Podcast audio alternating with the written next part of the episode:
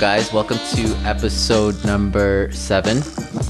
Man, I can't believe it's seven already. Yeah, it's pretty fast. It's crazy. Um, I'm your host, Jason Manerinter, And I'm your co-host, David Liu. and we got a special guest today, Gurkamal Kalar, Yes, our old friend. What's up, guys? childhood friend. yes. Uh, Gurkamal Kalar. So, say something, Gurkamal. What's up, guys? yeah, I grew up with Jason, next door neighbors. Yeah. Next door neighbors. We yeah. all went to high school all together. High school. Yep, I Yeah. remember that. He, he used to drive me home every day. Yeah, Girk used to drive me home too. yeah. Yeah, Girk, Gurk or Akash just drive me home every day. Yeah, that Drive was a whole lot of people home. Yeah, I spent a lot of time. That was fun in the in the Escalade and in the Yeah. the the G thirty five. Yeah. Whenever I had the Escalade, that thing was like just packed. Like Yeah. there'd be like, All the time. There'd be like too many people in there. There'd be, 12, 13 people. It'd take me like an hour and a half, two hours to get home because I had to drop everyone off at home. Yeah, it was sweet. Yeah. Yeah, that's a little background history. So yeah, before we get started with this, just want to introduce Gurkamal and um, kind of what we're going to be discussing about and kind of introduce him. So Gurkamal, they have a lot of businesses that they run, multiple businesses, uh, including a Best Western in Airdrie, um, four liquor stores. Um, but their their whole family actually collectively have a lot more. And you guys also run a Dairy Queen, own and operate a Dairy Queen in Sage Hill. Yeah. Is that right? Yeah. Nolan Hill Stage. Yeah. Nolan Hill. And he's also a father of two. Right? Yes. You got one more coming or what? No, not nothing. Right now. nothing right now. man. Not Two's the moment. And what are their names? Justin and Amaya. Justin and Amaya. Yeah. They're cute kids. Yeah. Very cute kids. Very very cute kids. So yeah, let's get that started. We got a lot. I, I don't even know what which direction we're gonna go. Let's start at the uh, beginning. Let's start at the beginning, like usual, right? Yeah.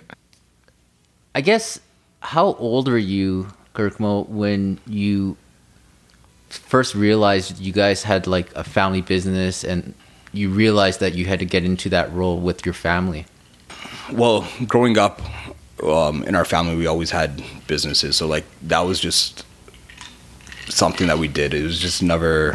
It was nothing that was like so. My, Like like how old were you when you're like, okay, now I got to step into this business role of like a family business? that Yeah. was that was later on. That was probably more into when we got into like the hotel side of things. Yeah. This is Um, probably after college, right? Yeah, like I didn't. It was weird because like so a little back. So I had some other stuff going on at the time, right? So, um, I think me and Eric at the time had uh, we had a company called Genesis Eon that used to do uh, import export of some liquor and stuff. I, you know what? I kind of remember that. So I totally forgot about that. But yeah, Yeah. you guys had. I, oh yeah, I, I do remember this. You had uh, alcohol beverage. yeah. Like a wholesaler or something? Yeah, wholesale. So me and Eric used to run uh, Genesis Eon, which is uh, so it was a funny story because like Eric's my brother, by the way. Eric's Yeah. uh, Jason's brother. Yeah. So uh, how it started was like so I was um, it was so weird. It's all 'cause- it started because of Trump. So like what? it's, it's kind of Really? weird like that. Yeah. So what happened was um, I was already like at this point I already knew that like I wasn't gonna do school or anything like that. how, how old were you? Uh, this is just after high school. Um, so right after high school, I got my r- real estate license. Mm-hmm. I still. That's another story, but like, um, You still then- it? Yeah, and then so I was going to uh, kind of Mount Royal at the time, and then I dropped out of Mount Royal and I went to SAIT to do marketing. Mm-hmm. And at that point, like I think I did like a year, like a semester, Mm-hmm. two semesters there, and then I was like, you know what, like this isn't for me either Is that when you were taking international business? international business Yeah. at Mount Royal, and then I did marketing at SAIT for like two semesters, and then I was like, yeah, this is like just I felt like it was a waste of time for me. Yeah, So yeah. like, I just I just wanted I just of wanted us here. I, I just wanted to start going. Like Yeah. I was like, you know what, like I just want to start doing stuff, and Mm-hmm. I was already kind of like looking into like I liked international business. I liked like the import export of stuff. I know. Mm-hmm. Um, so at that time, I already started kind of looking into like liquor because that's kind of the family background was like we had liquor stores. At the Yeah, you guys had a bunch of liquor stores. Yeah, Yeah. so my uncle, 96, 90, no, 97, we opened our first store. Mm-hmm. Uh, the family did. And then uh, right next to the bottle depot and on 16th Avenue there. Yeah, that's on 16th Yeah. Ave. Uh, and Uh, 16th Bone- Transcanada. yeah. It's like by that batting cage. Home road. Yeah, Yeah, yeah. around there, Bowness Bottle Depot. And Yeah. so 96 was when they uh, privatized the- privatized the it. liquor We, did- stores, we did right? it about a year later, 97 is Yeah. when we did- they opened that first location. I think it was June 97. So we're just, I think we were like 21 years, 22 years into Crazy. business now. So that was your first liquor store you fam- your family Yes, got. yeah, Okay. yeah. But you weren't involved yet. No, no, No, okay. So that was like 97 and then. oh yeah, you you you're probably like 10 years old at that Um, Yeah. time. yeah. So that liquor. The till. Yeah. So that liquor hey, background, i- right? immigrants make your kids work young, man. it was man like uh, for me it's more the bottle depot like you know um, growing up my dad used to like you know the, it wasn't babysitters they just bring us to work and we used to just crush boxes in the back and stuff and like Yeah. you know Old school. Oh my god, like- dude! I really, I kind of, I vaguely remember that because you, we used to collect um, Coke points. yeah coke points Oh, from the bottles. Yeah, from for you the pop bottles, them, right? pop Yeah. them. Dude, we used to like The plastic things. Yeah, right? yeah. Oh, we used to I get mean- so many points because Yeah. like you're at the depot, right? And Yeah. like people were turning the bottles, and like who's actually cutting out the points of all the caps or pulling out the caps? So you used to sit Yeah, there yeah, I after used to do like that too. Yeah. we all the, the back in the day you used to throw the caps inside uh, the hole and there's a big bucket full of caps. Yeah. I remember So- that. Yeah. So we'd sit there and like You'd pop peel, them out. pop the caps out. Yeah, with like a butter knife or yeah, something. and then you'd have all these points, and man, we had so many points. Yeah. like, and then uh, we got at, so much at, stuff. tha- at those points, at that point, I think they were giving away like discmans and stuff. yeah, right? yeah, yeah, we had yeah. so much. Stuff I remember that. Clothing, You Like, guys are cashing in. Yeah. yeah, any big prize we'd have from Pepsi or Coke at the time. yeah. yeah, That's pretty sweet. uh, and then so with back to like yeah so for the liquor stuff that's kind of like the first kind of business that i did was with eric there and then um So On your own. on your own, right? Yeah. So, because like, yeah, you guys, I remember, um, you were distributing, like, it was like a vodka drink or something. that was after Uh, thriller. Oh, thriller, thriller was after Okay. so what happened was first me and eric started um so eric comes to me at the time and he's like hey trump started his own vodka we should bring it to canada and i was like what was it called? Trump? it's called Trump vodka.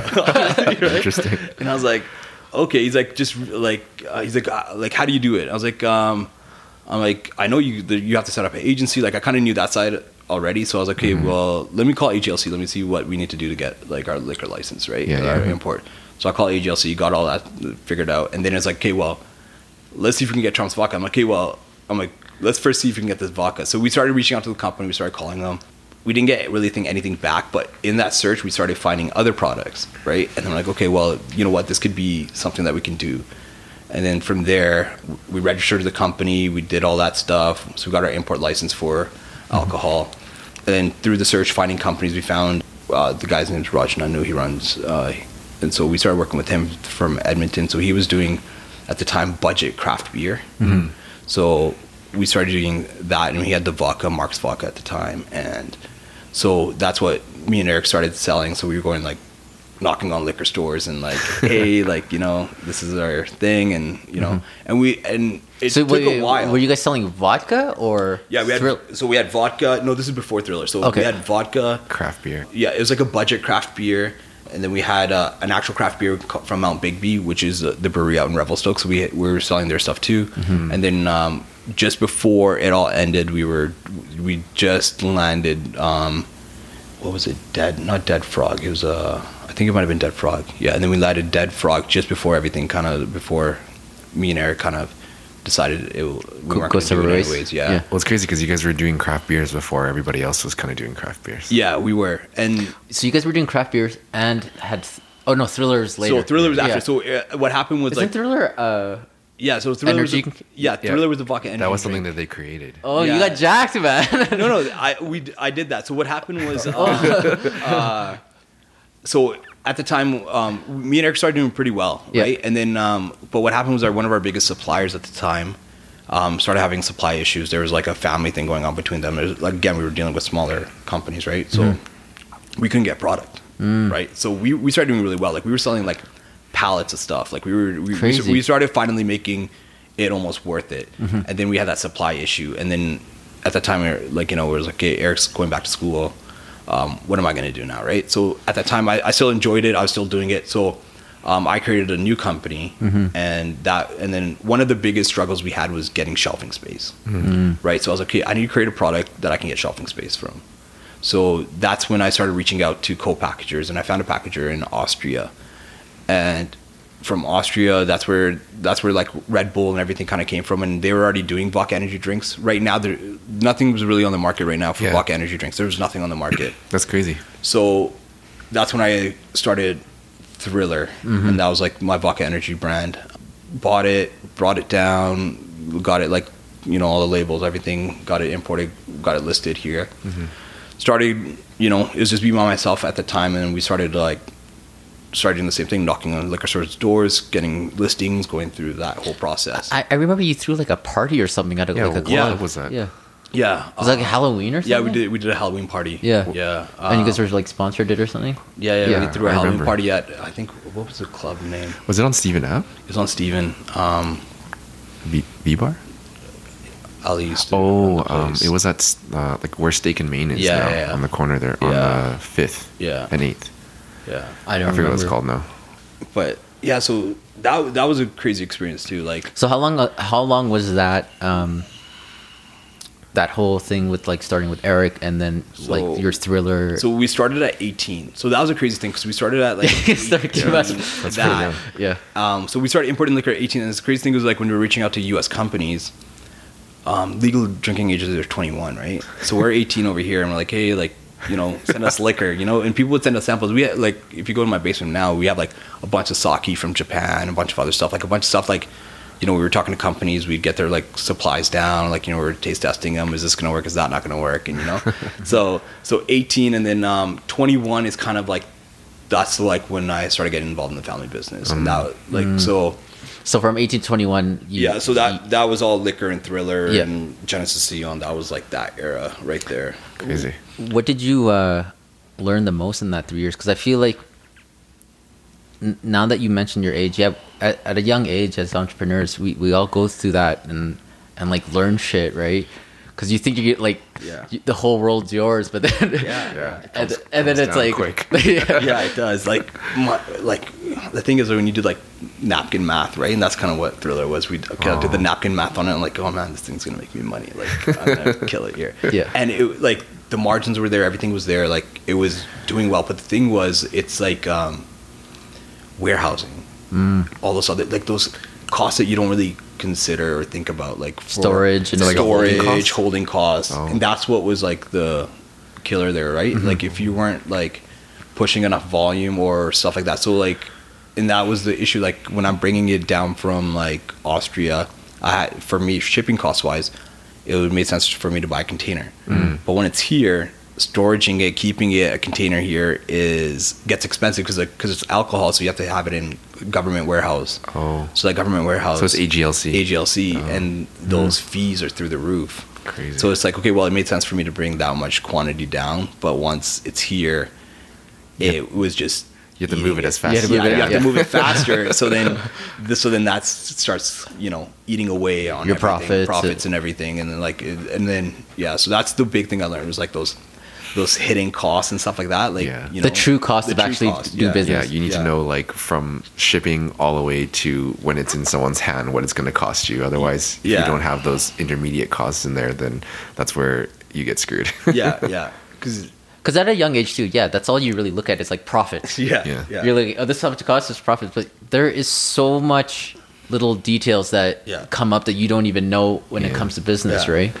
So yeah, and I was like the big thing with Thriller was that, and just like the holding costs and everything, the holding yeah. costs and all that kind of stuff. Because with with the other brands that me and Eric were doing, we weren't really taking care of those holding costs. Like we mm-hmm. never had those holding costs because like mm-hmm. a lot of those guys were local, they were smaller, so like a lot of BC companies, so they they were able to s- they were sending like a pallet, two pallets, Yeah. you know, so it was easier for, for that distribution. Mm. yeah, it was like But- ship direct. Yeah. essentially. Yeah, where this was like, okay, well, I'm holding a lot more, mm-hmm. right? And so that was the difference there. And then, yeah, and then at around that same time when I kind of launched Thriller, that was when, um, uh, you know, my dad was like looking at, like, you know, we should, like, Get into something. like my dad wanted to do a hotel Expand, yeah. expand Yeah, right yeah. so i was looking so we started looking at hotels and stuff like that you know Mm-hmm. and that's when i kind of learned like you know how to go through financial documents going through that kind of stuff like Mm-hmm. you know really So after at- that, that's when uh, at the same time Yeah. you guys were. Because you had a real estate license at the same time. i got my real estate license right out of high school Yeah. Mm. so right out of high school at that time it was like a three week course Yeah, With, it's like yeah. it was, it's funny because like my brother-in-law pretty much like you know i was sleeping in my basement and come and wakes me up hey i'm doing my real estate course you come like you're not doing shit this summer anyways come come do it with me right Yeah, I remember you telling me that you were taking your real estate course, and I was like, "That's crazy." yeah, yeah. He's like, he's like, you're not doing anything, anyways. Like, and he's like, I don't know anyone in the class. You could just sit there with me, you know. And I'm like, mm-hmm. okay, like, you know. Yeah. And then that's how I ended up with my real estate license. it was like at the time it was like three weeks. Yeah. That's it. Yeah. Like three week In course class, in class, three week course. Now it's like a lot bigger. It's like three modules, whatever you guys, whatever you I guys have think to it go takes through. up to seven months, I think, just Yeah. to finish. Just Yeah, to, yeah, so- so, many more steps. Right? yeah, yeah, yeah. So you you're um. So now you guys are in the process of looking at a hotel, Yeah. right? And and then you guys got one. Yeah. Um, I remember that too. Yeah. Uh, Yeah. we- That's sweet. yeah. Yeah. we got the hotel. Um, What year was that? yeah. 2009. 2009 this is when we took over. Has it been eleven years? Yeah. Just after the recession. Yeah, and Crazy. Like so, we yeah, the timing was crazy because like we we just took it over, and that's actually when it just recession just hit. Mm-hmm. So we took a big dip, and like I was twenty, yeah, I was like 21, 22 Mm-hmm. at the time when I took it over. Yeah. So it was pretty crazy because I took over a staff of like 35, 40 people. Mm-hmm. You know, because we had a restaurant, bar, you know, and the hotel itself. So Yeah. I, I I ended up taking over like you know a Everything. hotel with yeah, and then Yeah. like you know, it was, it was very overwhelming and like, you know, but like you just kind of figure it out. You know, Yes. you- you're just thrown in that situation. You just kind of figured it out. And that's kind of what happened with me. Like, my dad wasn't like, he's not computer savvy, nothing like that. So, like, you know, You had to jump in there. I, like, I'm the one that pretty much took over. I became the GM Yeah, there at 21. at 21. I'm That's think- family business, I'm not though, thinking for in my you. head. I'm like, what was I doing at 21? Like, shit. yeah. That's a lot of responsibility at 21. It was, man. It is. Uh, Um, I remember like New Year's Eve, like something went down at the hotel. at the like whatever. I forget what party I was at, and I was like, okay, well, I'm leaving this party and I'm driving up to Airdrie because I got to deal with some stuff. was it at the Palliser we you had that that party? Because that was around 2009. I'm, I'm not sure. I don't, I don't know if it's that first I year, don't but know, uh, there's been many times where you get a phone call like three, four in the morning or something like that, or like, and you just when you're general manager of a hotel, you got to get up and go deal with it, right? Yeah. So how was that uh, being general manager at that age and learning? Because I, I remember there there has been restaurants added in. I remember. You, well, you guys had a, got a car wash too, because Yeah. that's where At the same time. me, Vikram, Yeah, and yeah. Eric did the car yeah, wash. yeah. We had the Did yeah we took yeah. we, we did the car wash I think around the same time. So Yep. we we uh, we did the car wash in Airdrie as well, on Main Street. Um, and then yeah, and I also remember you guys started implementing restaurants in there. You guys opened restaurants. You guys Yeah. got Korean a, restaurant. uh, horse betting. Yeah, yeah. So what? hap- so yeah, it's crazy. BLTs so, so and what happened stuff? was like Yeah. yeah. So when I took over the hotel, like I remember my first phone call with like a company, like hey, like can you load these rates up on like GDS? Can you do this and that? And they're using all this terminology I've never heard before. I was like, and I just writing down, taking notes. I'm like, yeah, yeah, no problem. We'll take care of that. and then I was like, sat in that chair and I was like, holy. Like what did I just get myself? like what am I doing here?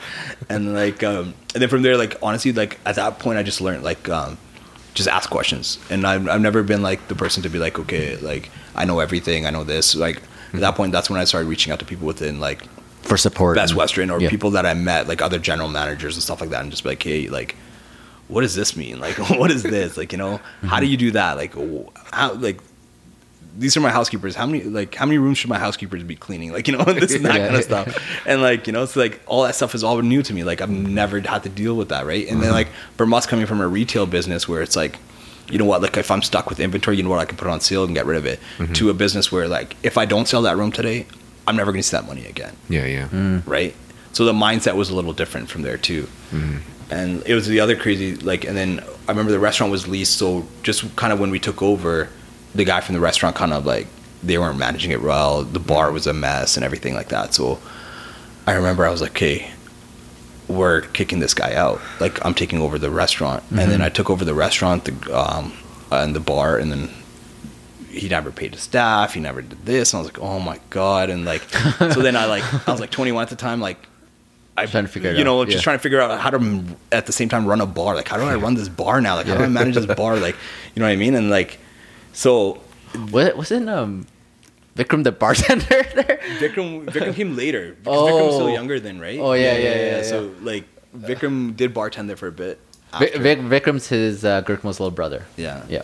So yeah, and I just remember like um yeah, I I ended up bringing Sid down. Uh, Oh, yeah, Sid, my yeah, yeah, yeah, yeah, yeah. Sid, because he was the only one I knew that had any like any bit of experience, and I like Sid was like s- serving at like you know uh, like he's he's Restaurant, right? restaurant like he was at Swiss Chalet for such a long time. I was like, dude, just come here and serve. Like at least just come serve. So I just know that like I know someone inside my bar and like and because like at the time I had to like that was like at the same time and that um, within a month I had to fire like my first person I've ever fired. Mm. Right, I was 21. I had to fire this like 45 year old um like you know woman Man, and yeah, yeah, yeah. and she's like you know kind of like the bar manager at the time and I had to like you know, that was like my first person I had to fire. This like this little kid in there telling this like you know like yo like your services are no longer required. Like you know, it's just, Yeah. just like it was crazy because I remember I ended up calling like my older cousin. I was like, yo, like how do I fire someone? like what do I do? Because like, and that's one thing I learned. It's over- scary the first Yeah, time. It is. It is. Yeah, do you remember your first? Yeah, I did. I, Yeah, I do. I, I was uh it was the cleaning company Yeah. and they're like fire her. I'm like, what? I'm like, I don't even know her. And uh, they're like, call her up. She's not coming to work. She's not allowed to come. She wants to come, but don't, like, don't let her come in. Just call her, tell her she's fired. So I remember I went to um, I went to the restaurant next door. I think it was Strathos? Yeah, Yeah. Strath. I'm like, give me three shots here. I do three shots. I'm like, okay. Like, fuck it. I pick up and just yeah, I called her. It's nervous, man. The Yeah, first time, yeah. it, it is scary. So I definitely know what you're talking about. Yeah. Um, but yeah. yeah. But after a while, you know what you just realize is like that pot, that spot was not best for that person's Yeah. growth either, and it was not good for your company either. And I, I think that's a way to kind of look at it now. Is the way I look at it when I let go of people too. Now is like not something that I, you know, but I, I look at it as like, okay, what's best for the business, exactly. and what's, uh, you know, what's best for that person too, because obviously they're not thriving here. Yeah. Right. Yeah. They might like hate me or whatever at that moment, but later on, I'm sure they'll find something better for themselves. Yeah, it's like a blessing in disguise. Yeah. It like life always goes on, and you make it such a big deal at that moment, but it's actually it's better for everyone. Yeah. Right. When Yeah. you, when you do that, and I think, yeah, the more you do business, you just realize like you get what is it? You realize it's just like it's nothing personal. Yeah. It's just like hey, It's we just got, business. Yeah, we got to do this, and um, Yeah, because it, it comes down to building the team, right? Like Mhm. it's really important, like the team that you're trying to build. If you want to grow, succeed, or whatever, you- like you want your business to be there, it's important to have the right people there, right? Yeah. And then sometimes those people hit plateaus, or sometimes they're not learning or growing. You know, like mm-hmm. knowledge is power, but if you don't apply that knowledge, then what's the worth? wha- Yeah. What's worth it, right? It's so, exactly. so that's a lot of people like that. Like we put them through training courses, this, that, and they're still not changing their ways or whatever. Then it's like, okay, well, it's best to kind of like move on or something, right? yeah. For sure. Yeah. Right now, you're you're still managing it, right? or are you like? Because I, I'm- feel like you're. Yeah. I'm, I'm back managing. So I had a general manager again. I've had GMs there, so Mm-hmm. I'm back there managing now. COVID and stuff. It just makes sense for me to be there. Mm-hmm. And again, it's just uh, I'm in that. The reason why I brought up, I'm back there rebuilding that team, right? So it's Mm-hmm. back to like, okay, how do we survive COVID? How do we do this? How do we like you know who's right fit, who's not? Like who's extra? Like I don't want I don't want to say weight, but like you know like how do we slim? How do we you know exactly. Optimize, yeah. optimize and that's you know the crazy thing is in alberta i think a lot of companies have done that already Mm-hmm. you know a lot of people have gone through that like how do i trim the fat how do i like survive these last five years with Mm-hmm. oil prices being where they're at Mhm. and now with covid too like i think a lot of companies have learned that like Mm-hmm. how do i It's prepared them. it's prepared them right and Yeah. then so you're just kind of like now you've gone through it so now those decisions that took you maybe a year or two to make before when oil kind of crashed now you make those decisions a lot quicker mm-hmm. now they're just like you know what i've gone through this i know exactly what i need to do so i'm just gonna do it now then you know let the whole it comes with experience. Yeah. Yeah. because I yeah I know you're still at at the Best Western, and also running the Dairy Queen, and are you also running around with like the liquor stores building those? Because you actually got one. You you got another liquor store last year, was that? Yeah. Yeah. Yeah. We and like we helped I get saw a- you there, and then like I feel like you're. Then I've seen you at Dairy Queen when we go visit. Then um, you're at you're at the Best Western, right? So it's like, I just have my dude, where are you? Like Yeah. you're. You have like a paper route for Yeah, all yeah, the I do. I, you do. I, I just do my daily routes. you know what I mean? It's just like it, it, and it depends. Like sometimes it's like who needs the where do I need to be? Right? That- Like I'm sure like me and Dave like try to sit down for like lunch. I'm like, yo, I, I like Friday. I'll know exactly what my week next week looks like. I don't know Yeah. what my week's gonna look like next week. 100%. I don't know. Yeah. You know, and that's what I'm doing right now. Like this year for me is like that cleansing year. It's like. Mm-hmm. Okay, it's it's at what? a cleansing year. Oh, cleansing year, yeah. That's kind of what this year is going to be like. It's turning out to be and is, is for me. Is like, hey, Mm-hmm. what isn't worth my time? What isn't worth this? Right? And you know, just making those decisions. Like, okay, like who can manage that? Who can handle that better? Like, you know, mm-hmm. Yeah. because especially with the family too, man. Like, I don't have Oh yeah, you have You know, you have kids. two kids, kids. Like, yeah. you know, so married. married. you yeah. know. I th- I think this year, I like how you said the cleansing year. I listened to another podcast and they said it was like this is the great pause year, mm-hmm. Yeah. right? To really reflect and see what is important and what is not, and like what you guys are going to be doing next year, right? Mm-hmm. So definitely like the cleanse. I, I like that too. Yeah, it's Yeah. like it was like a good time to just sit and focus on things because everybody else was doing the same thing. Yeah. And like you're like, hey, where can I optimize? Where can I streamline processes? Where can I improve? Where can I spend the money to allocate to get more business when things start to open up again? Yeah. So I actually I actually enjoyed the the COVID time myself. Well, Dave's changed a lot since COVID. This guy's uh, changed a lot. That's another podcast we could probably talk about, man. Um, It does give you a lot of time to like reflect, right? That's It what- does, That's right. what it did. Like you're forced to like Yeah. sit at home And like, focus. focus, yeah. Well, if you pre- if you're working literally all the time, right, and you have no time to actually stop and think because Yeah. you're go go go, like, yeah, like you you can't take a few steps back and pause and then like actually reflect on what is important and not right, because I realized for me, I never stopped working. I never had like a staycation, and when I realized, I'm like. I remember I was talking to Mel and I was like, I feel so guilty not working, you know? And it was like, you want some more? You're good? It's too far away. When- yeah, when you, uh, when I was like feeling guilty that I wasn't working during COVID, Mel was like, just take this time off. Yeah. And I was like, I am going to take this time off. yeah, yeah, yeah. and I'm not going to feel guilty. Yeah. And I don't care. Yeah. You know? And I was like, I don't, I'm not, I didn't think about work, I think, for like two weeks. And yeah, it was like, I got connected more with myself and I was like, okay, now I know what I got to do. Now I know. And this podcast actually happened because of that, right? Yeah. So definitely take this time to cleanse and, and pause and just think and definitely it's going to benefit yourself for sure in like the next years, right? Yeah, like less external uh, distractions that are distracting you from the things that you actually want or need to do in life.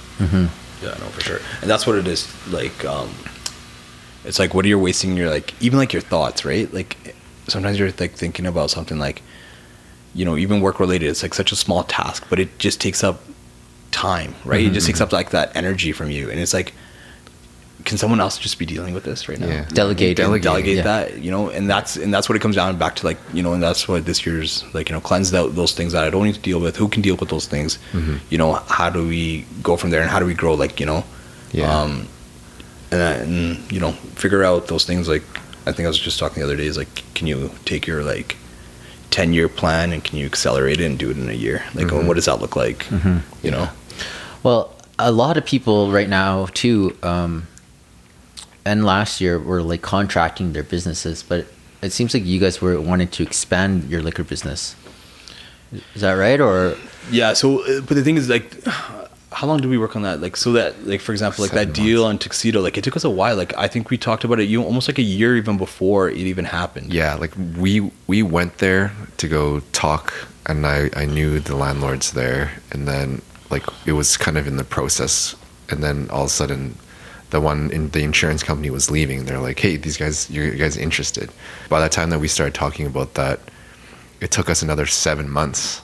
Yeah. So they're talking about uh, The new liquor store. the new liquor store that they got last year. Yeah. Yeah, and, and weird, Dave uh, assisted with that. Yeah, so we we helped them get a, a new liquor store in Tuxedo right beside the Italian supermarket, and like, yeah, it, the negotiations on a commercial deal take a long time just because it takes a lot of going back and forth, and then um, uh, like getting the head lease signed and and like negotiating all the prices and the op costs and everything like that. So it's it was pretty interesting to learn.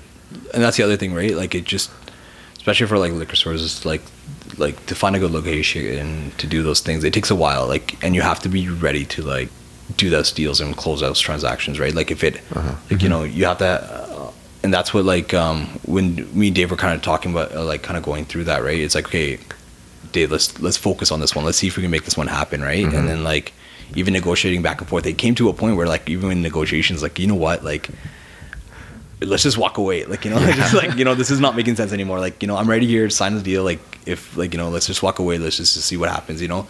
And it, those are fun too, right? And yeah, it was good. Like Yeah. it was like uh, one of my first commercial experiences, and it was like it was a long process, but we got it done. Yeah. and and it, it took a lot of back and forth between the landlord and and uh, you guys just to come to a common ground, and it was like it was rewarding once we got it. Yeah. so. Yeah. No, it was. How many, like, because your whole family Yeah. So, b- is, uh, so they're BK liquor. BK liquor, yeah, yeah. yeah. So how I like to describe it is like a BK Liquor is like a co-op of family-owned stores. Mm-hmm. So, um, And what does BK stand for? so BK's Bukshit Kalar, that's our grand grandfather. That's on my Okay. dad's side. Yeah, It's like a legacy. Legacy, yeah. So there's stories and stuff like he used to like bootleg and some like you know he used to be like a fighter and wrestler back in the day and stuff like that. So there's a lot of cool stories about Cool it. So, history, yeah. yeah, so you guys, your fa- like your family Yeah. has different liquor stores and they're all BK though. yeah, Oh, okay. yeah. H- how was running uh, the Dairy Queen? it's I you know what I learned a lot from Dairy Queen. Um, that was like our first big like food venture, and Yeah. like it, I've learned a lot from that place. Um, I think everyone has their own experiences as whether or not they like the franchise business or they don't. Um, personally, mm, looking back, I don't know if I would do a franchise again. Um, for me, I like a little bit more options and controls of like which way I want to take my business. But Is But- it very like strict? Is that what you mean with franchises or? yeah like you know when you're going through like covid or something like this like you know other challenges like you know it's you can't really like change the product lineup because you know you don't like something or something like that you really into that, you Oh. really buy into like that franchise right so You like, have no control what yeah you but, s- but you're paying them because you bought that franchise because you the- believe in that franchise of the right name, of yeah. that name of that success or whatever right Mm-hmm. you know from my experience i would look at it a little different like you know like i think personally i think right now a lot of mom and pop places are like like if you do them well and good like Hmm. you know they do really well right Mm-hmm. um or you know i think that's where the kind of the market is now and it's kind of moving right so it's like Yeah. I think the franchise more model is changing. yeah Like there's so many of them out there, and there's so many different ones, and then you, you, you're stuck paying like their royalties and their franchise fees and all that stuff. So it's like you, you're kind of in their control. But if you're doing it the way that you want to do it and run it, then like it's, it's fully in your control as well. Yeah. The the good thing about the the one thing I learned from Dairy Queen is like the processes and all that kind of stuff how important they are, right? Like having that like that structure to your business. You know what I mm-hmm. mean? Like because they they they make you go through training courses or something. yeah, yeah, we went through lots of training. I think me and Vic spent almost like a month and a bit in like St. Albert. Oh, really? training training out there. We went to Toronto um, a couple of times. Is are those like mandatory courses you have to do? Yeah, or- yeah. So for to get a Dairy Queen, it's a, it's a lot. It's the process is big, but the way we got into Dairy Queen was a complete accident too, right? Like we weren't planning on getting into Dairy Queen. It was just kind of it just kind of happened. It was like you know we were Can you share that story? Yeah, yeah. Yeah, So- 'cause you guys were looking at other Yeah, we- franchises before. I remember you showing me something. Yeah, we like we kind of wanted to. Get, uh, we were thinking about stepping away from liquor, and then but the thing was like we were gonna do another hotel, and um, so in that process we were looking. Um, we had some land. We looked at some land up north. Land was big enough to do maybe a hotel and a strip mall. So we looked at the strip mall side, and we're like, okay, a fast food franchise here would be awesome. And the the one that made sense was probably a Dairy Queen. And so we reached out to Dairy Queen. Dairy Queen's like, hey, um, yeah, we actually are looking for someone to open up something in that town as well. But we are actually we prefer owner operators, right? So we want an owner operator in a small town, Owner operator is someone that owns and operates the business pretty much. So, sorry. So like, um, like so do you like buy it from them and then you own it or you own it and you run it you yourself. you run it Oh. yourself. So in a like small town. Yeah, right? yeah. So you won't like you won't hire like managers and like stuff like that to operate the Oh. business, the day to day business. you're, you're not buying the business and leaving it and Yeah. letting someone else. You're Yeah. actually running it. You're yourself. running it Yeah, yeah. yourself. So they're like, we, we're looking for an owner operator there. So we're like, okay, well, we're like, okay, well, we could probably f- build it and just sell it. You know what I mean? And then we'll have the, and then we'll have, we'll have a Dairy Queen in our, uh, like in that complex. in our complex, and then you know we'll, we'll, and then we'll just sell off the Dairy Queen. So that was the original plan. To build it, then just sell it, Just, like to- flip just it. like yeah, find someone in that process that wants to operate the Dairy Queen, and we'll just kind of give them the Dairy Queen, and like you know, sell them the Dairy Queen, and then we'd still have that Dairy Queen still there. So that was the idea behind the whole thing, and then we went through the process and everything, and you know what, Dairy Queen, um, there was like the franchise itself, like we actually kind of like fell in love with it. We liked it, like, like you know, it made sense. It was a lot different than anything else I've seen, like the royalty Did you look at other franchises or just Dairy Queen? No, originally we had looked at franchises just in general. Um, like m- myself and Vic had looked at some franchises and stuff, and be like, "Hey, like you know, do we still want to do? Li- do we still want to venture into liquor? Do you want to kind of go towards food? Because like at the time, everyone in food was making it seemed like tons of money. Like I said, like sometimes the grass looks greener on the other side, right? Like there is more money. There, the margins are better, and everything on the food side than there is in liquor. Liquor margins are really low, and like you know, so we were kind of like, okay, you know, do we go that way? So we looked at a few stuff, uh, a few things, and um, and then when da- looked at Dairy Queen, it's like, man, like it's like a well-known brand. You know, um, everyone grows up with their Dairy Queen. You know, Yeah, the ice and- cream. Yeah, Yeah. and then that's kind of how we're like, okay, well, uh, when the and then at that time, 2014, 15, that's when oil started coming down. So we're like, okay, the pro the Vermilion, the hotel project, and like you know, it didn't make sense anymore. So we, at that time, we saw money with Dairy Queen, and Dairy Queen's like, hey, like. Do you, we have an opportunity in Calgary? Do you guys want to take that opportunity, right? And then we looked at the spot and everything, and this is the one in uh, And- Sage Hill. Sage Hill, Yeah. yeah. The community was, I like, I turned a little bit further away from develop, development, mm-hmm. right? Mm-hmm. Than like, so it was going to be like a growth area. So we ended up, you know, doing the Dairy Queen there. Mm-hmm. Um, we knew that we was going to take some time to grow it and stuff like that. But For yeah, sure. yeah.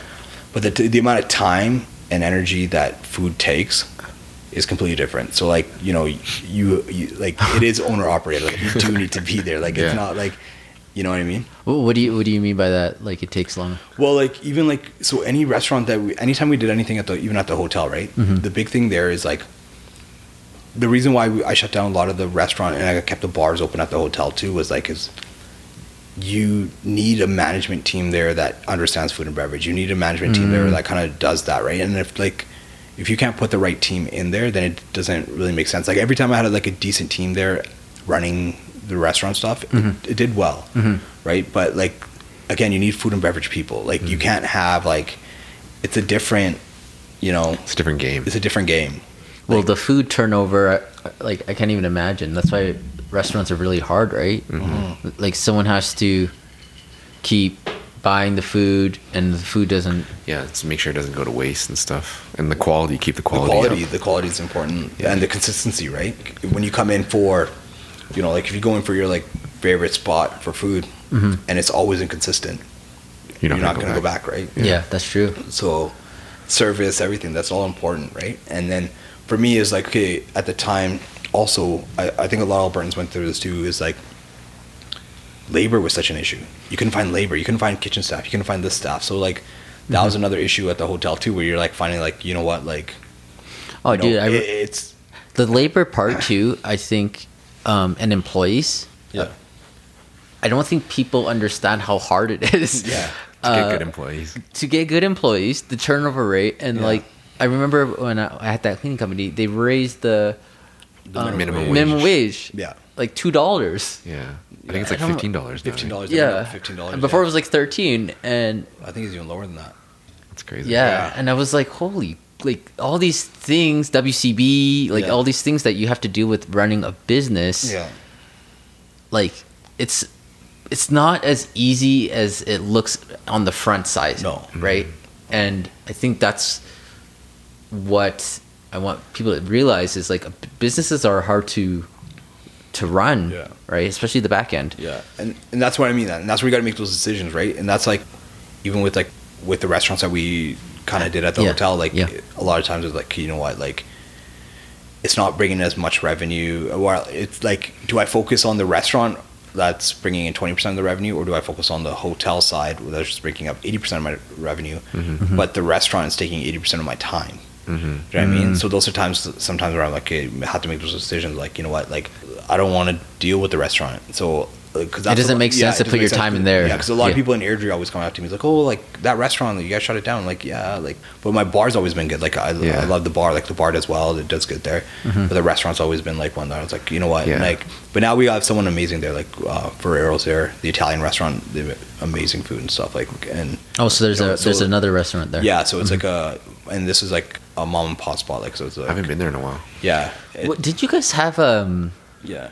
A car rental place there or Yeah, there was a car Budget? rental. Yeah, Yeah. It was rent a wreck. Oh, okay. Yeah. Yeah, that was leased out. Yeah. Yeah, that was a good one too Yeah, yeah, I didn't see that. yeah. But it's it's funny, man. Go through a lot because we even did like the Korean restaurant there. Yeah, for a I went to- uh, I yeah went to that, we went to the yeah. I yeah i went went to there that. with you dave we- we- we- yeah yeah, yeah. The Korean restaurant was pretty. Yeah, you had like the the mayor of Airdrie there. Or Yeah, something yeah, that, yeah, right? I remember. yeah. The Korean restaurant. Yeah. Um. So my, it was just weird because at that time my entire kitchen staff was Korean. yeah And then my staff kept pushing me like, Gurk, let's do a Korean restaurant. Let's do a Korean restaurant. right? I was like, okay, like if we're gonna do this, right? Like I don't know how to cook Korean. Like I don't know how to do any of this stuff, but like they're like, yo, let's do it, let's do it. And then um, we ended up doing the Korean restaurant, right? The, it, was just it was just funny how it worked out. Like my entire kitchen staff was all Korean, and they're like, you know, I think I think a Korean restaurant would really do well, do well. And then and the same thing, right? Like the team started flipping in the back, Oh. and then it became like I'm like, okay, well, how do I go in the back and make like japchae or like you know, Yeah. Yeah.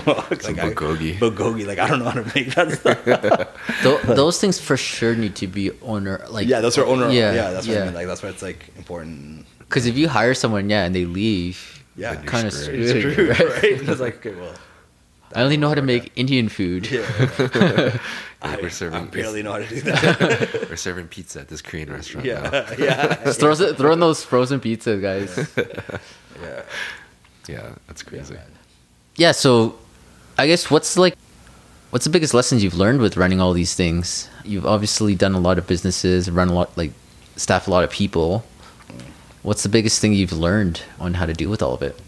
Um, I don't know. I feel like I'm still learning. It's like constant. never ends. It's It never, never ends, ends, right? yeah. Like I don't know. The one thing that I've always taken away, like with when I realized when I met from the Best Western, I ended up meeting a lot of like opened up a lot of doors, and I met a lot of people, and you realize like a lot of these companies, like I've met guys that have companies worth hundreds of millions of dollars, right? Mhm. And you meet like all these other people, and like guys that own hundreds of hotels, right? Mhm. And you just realize like a lot of these guys aren't much smarter than you. Mm. You know what I mean? There aren't there's not there's not a Mm. huge difference. You know, even like the guys like you Mm. know, um, when you meet like politicians, you meet all these other types of people and you're like you realize like there's not a big difference between you and them, right? And it's just like effort and energy that you put into things that like, you know, That makes a difference. makes the difference, right? Yeah. Mm. Yeah. That's the one big thing that I've like learned over time is just like, you know, regardless of age, because I did a lot of things that I, I find like you using age as an excuse it's just an excuse. Like, you know, I've done things at like a young age and I don't think age was ever an issue. Like Mhm. when you're in the room and you're talking to these people, you know they'll listen to you if you know what you're talking about like they'll listen to you you can i've learned that like i can i've like you know i'm not afraid to go into a room and like hold my own kind of thing because I've, I've done a lot of that stuff and even when i find like i meet someone that's even a little bit older than me or whatever like i probably a lot of time i sometimes i have more experience than they actually have too in like a lot of things right Yeah. so you know that's one thing it's just like you know the person on the other side a lot of the time is not smarter than you so it's like you Yeah. know What what I think too is like at the end of the day, um, everyone's trying to figure it out anyway. Yeah. Everyone doesn't really, Like even the n- really like even for us in real estate, Yeah. In like when we do deals, like we're trying to figure it out also, Yeah. right? And it does come. You can get the knowledge that everyone else has, and like, yeah, like it doesn't really matter. Mm-hmm. the other thing too is like just having a an open mind and just like listening to the people too right mm-hmm. like you it's funny where you can get good advice from you know what i mean like it's like just mm-hmm. being open and just not being closed-minded to like having that willingness to like learn and mm-hmm. that willingness to change when you learn something new. Mm-hmm. People have such a hard time wanting to change and learn i feel. Yeah. Yeah. like and that's what helps you grow right? Change and like learning something new right? Mm-hmm. Uh, adapting. adapting especially adapting. Everyone has to adapt to what's happening right now uh-huh. right? Everyone and the only way to adapt is if you learn and grow from your mistakes right Yeah. but, but you know what's even through this covid time it's crazy how fast people have adapted Uh-huh. You know what I oh mean? yeah dude like when this first started, you're like, oh my god, we're all like, you know, now people like more and more people are more comfortable going out, meeting people, talking to people. You know, like it's just It's just you know, life. Yeah. yeah, Yeah. it's life. It's just like it's funny how humans just adapt to things like so quickly and like Yeah. It's like what like Charles Darwin said, survival of the fittest, right? So it's like whatever is the most fit at that time will be like the ones that survive. So you just gotta keep on adapting when life throws you curveballs. yeah. I feel like I we still have so much to talk about. okay, what was your biggest failure, and what did you learn from it? I've I don't know, man. There's always been like failures here and there, man. Um, but I've always like um, I don't know. I wouldn't say like I've, I've, I don't like the word failure, but failure, biggest, but like I, I biggest what thing you mean. learned from. Yeah, like but Yeah. the thing is like I found like even when I'm like failing at something or like something doesn't go right, there's always an opportunity in something, right? It's either like even recently like something never worked out, but that door opened up for like something else. something else, right? Like mm-hmm. I met someone out of that, or like a deal or something that never went through, or is like trying to do a transaction and never went through, and then like you learn from it, and then you also like how do I explain it? Like there's sometimes there's opportunities out of those failures, or sometimes you you learn from those failures too. Yeah. Mm-hmm. a lot of fail like. Even like when I look back at when we first did the hotel and stuff, like there's a tons of mistakes I made, but those mistakes cost us obviously money. Mm-hmm. But I learned from those mistakes, right? And I learned fast from those mistakes. When when, when mistakes start start costing you money, mm-hmm. you learn really quickly. Oh, And you learn and right you, away, and you fix those mistakes Yeah. really quickly, right? Yeah, and you adapt and you like you know make those changes. well, the biggest so- mistakes uh, are like the bis- biggest mistakes you that happen, you learn the most from. Yeah. right. And you never Yeah. forget. You'll Yeah, never for forget. sure. Yeah. You'll never forget. Mm-hmm.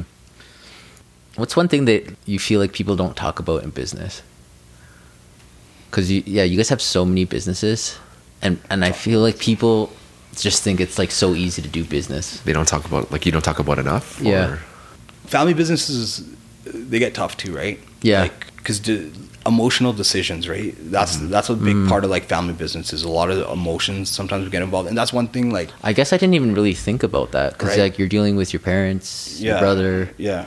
I don't know who your other cousins or families, yeah, right? Yeah, for sure. And there's a lot of emotions that kind of go into it, and it's kind of trying to separate yourself. Like for me, I'm not as emotionally attached to like I have to detach myself. Like you know when I'm making those business decisions, like Mm-hmm. okay, whether or not you're gonna buy that, sell that, whatever. Like you know, like you got to almost detach yourself from those emotionals, right, and make those decisions. Uh, that's one thing that's tough in a family business is like you got to take in considerations everyone's emotions and stuff like that and then sometimes like because of those things you end up making bad decisions hmm. because you're not you because you can't detach yourself from those emotions that you end up making a decision you probably wouldn't have made if it was a strictly business decision. Mm-hmm. Hmm. It's it's like black or white. You're kind of in this gray area when Yeah. you're dealing with like emotions and then business. Do you feel like the older you're getting though, the more um less emotional decisions you're making and more like hey yeah like Yes. now i know from everything i've learned in the last Yeah. 10 years this is a better route for everyone Yeah, and and that's what I find like this year's about for me too. Is like, okay, well, I'm like if if we have this podcast like next year, Mm-hmm. I think there'll be a lot of things that you'll see that I've changed. Well we're having this next year But, like, this, this like- podcast is going on like, forever you know what I mean? Like, I, I just like uh, some decisions. I think I'm uh, like, hopefully they go well, right? Mm-hmm. The decisions that I'm making, that I'm trying to make right now, and that is just to disconnect us emotionally and like make it more like of a business. Like I talk to other friends that own like family businesses and stuff like that too, and you know. Eh, You got to make the like. You got to finally figure it out. Okay, like, are we going to maintain a family business, or are we going to start growing this thing? And you mm-hmm. know, sometimes it's fine, like, to run just a normal family business, and mm-hmm. you know, which is fine. Like, mm-hmm. it, it comes to that point where you got to figure out, okay, well, am I going to turn this into like a real self-sufficient operating business that you know, or That I could step away from when I want to. Do Yeah. you know what I mean? Like, I don't expect like my kids to be running liquor stores. Mhm. You know, I don't expect my kids to be running my businesses next when I get older. I, like, you know what I mean? Mhm. So, how does that look? You know, Mm. how do how, how do I create something that tomorrow, even like I think when you're trying to like sell businesses and stuff too, right? Mhm. When um, that becomes a whole different part of it when you're in the family business mindset too, right? Like where a lot of your finances and everything else is tied into that. So when you get, and I've seen people like there's this one deal that I was trying to make, and the guy owned a liquor store, and I was trying to buy his liquor store and move it to a different location, right? Mhm. And the guy is, wasn't doing that well in his store, but and I was like, man, like I'm offering you m- way more than your place is worth, like you know. Mhm. And his his thing was like, he's like, I know, he's like, I, I know I'll never get offered the amount of money that you just offered me, but he's like, but what am I going to do after? He's like, if I sell this thing, what do I do? Mm. You know, that's what people you just become stuck in that, like you know, there's nothing else for me to do or something like that, right? Especially So- at an older age. yeah, he's like, he's like, this is what I'm going to do for the rest of my life, right? And I'm just going to stay here. Like, if I sell this place, then it's like, there's nothing for me to do. And here you are like just, just sell it to me yeah, yeah, yeah. You're like, don't worry about that figure that figure that out later You're like, just sell it to me and you can still work here. Yeah, yeah, yeah. But, yeah. Are you uh, are you comfortable sharing any future plans or goals with your family business, or you want to? Yeah, like, I don't know, like, I, Is that? I, say, I don't like to ca- uh, count my chickens before they hatch kind of thing. yeah. So right now it's just about like, okay, like Vic's no longer like he, he's moved on Mhm. from kind of like the business right now. Mhm. Okay, so what does that look like? You know, and that's what it comes down to, like restructuring. You Mhm. know, and like and that's what I mean. Like right now, for me, it's about building a team to make it more like where my parents are ready to like they're already at that age of retirement. Okay, so you know, what does it look like when I I'm already pretty much operating, but what does it look like w- with if we do expand? Mhm. How does that look?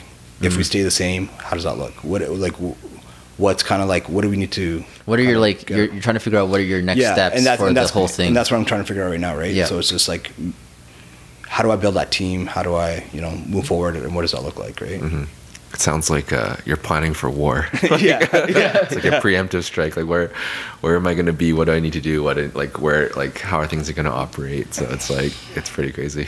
It's, it sounds like like what you want in the next ten years. Mm-hmm. Where you because like you got to make some moves right now, Yeah, right, in order to set yourself up. yeah, Because yeah, you're just trying to figure out what's more important to you, Yeah. like and which businesses are. for sure. Right. And then the other thing is like, it's also important for me to spend time with my family too, right? So Mm-hmm. like, what's taking up too much time, or what doesn't deserve that my time anymore, Mhm. you know, and those kind of things. Because like, at the end of the day, I want to be there for my kids Mhm. and stuff too, right? So yeah, work life balance. yeah. Awesome. Um, I think I got one more question for you. Someone getting into business in a franchise or like a hotel or liquor business, what's some advice or something you would tell them before they jump into that?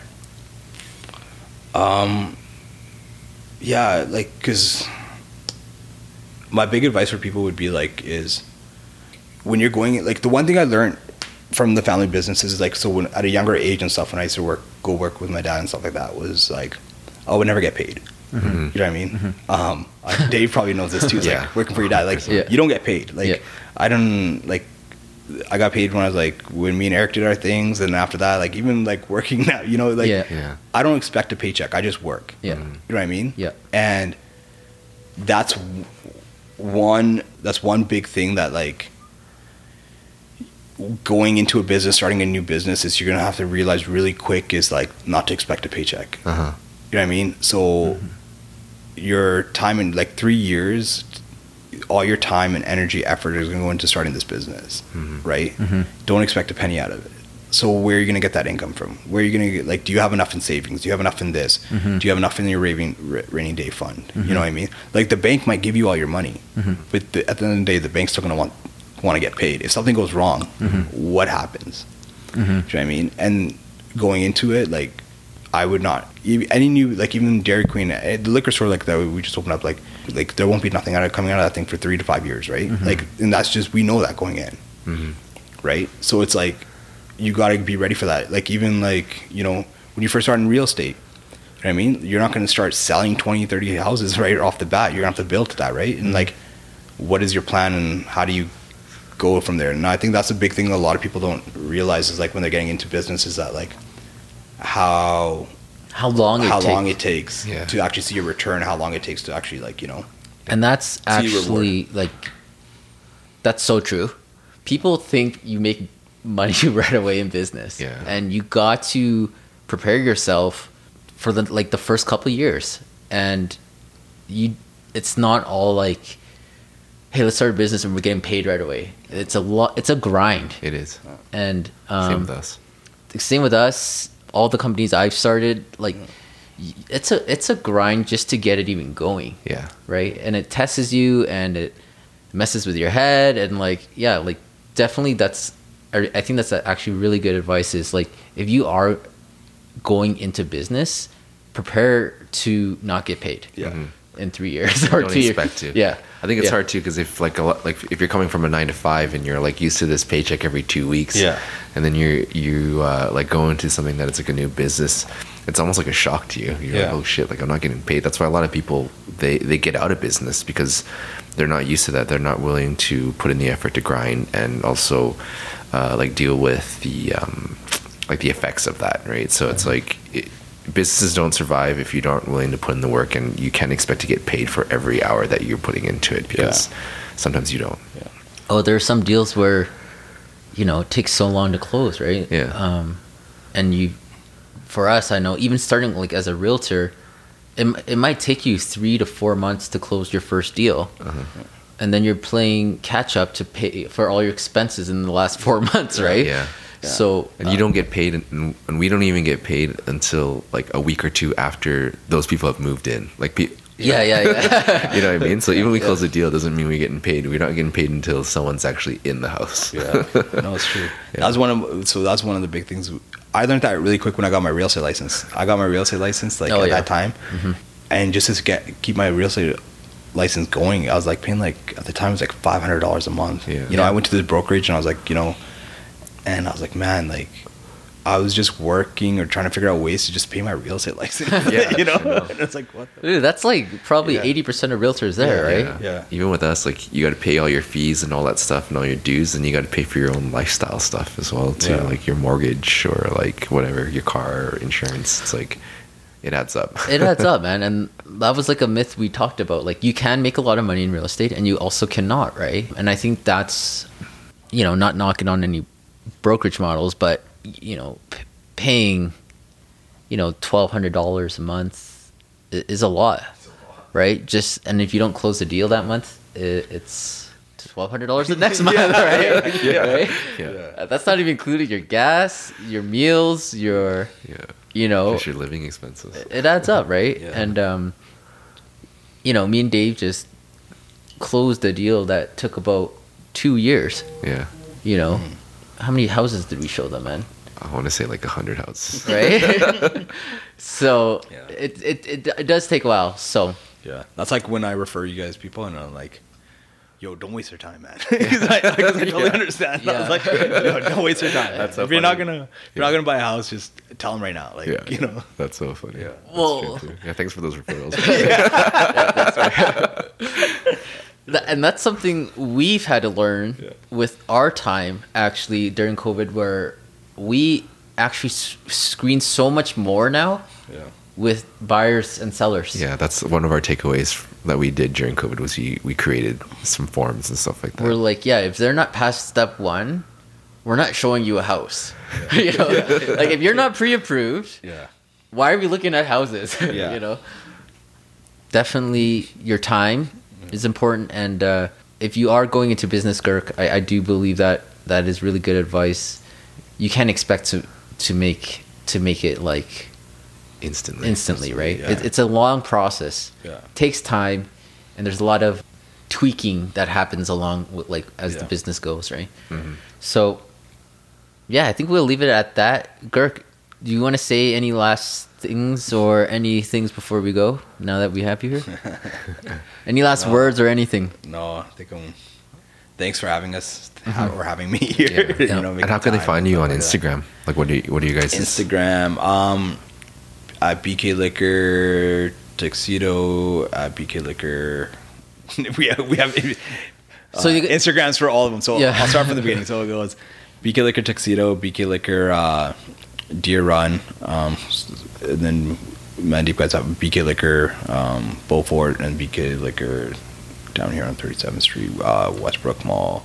Mm-hmm. Um, you can also find us at uh, Dairy Queen. Well, pretty much all the BK liquors, there's their Uh, families. Yeah, right? yeah. so it doesn't matter. And then um, Dairy Queen in Sage Hill. Dairy Queen Sage Hill, Yeah. and then Best Western Airdrie's. So if you, yeah, Ask for the Collar discount Yeah. when, you, when you book at the Best Western. yeah, yeah, Just, just mention our name.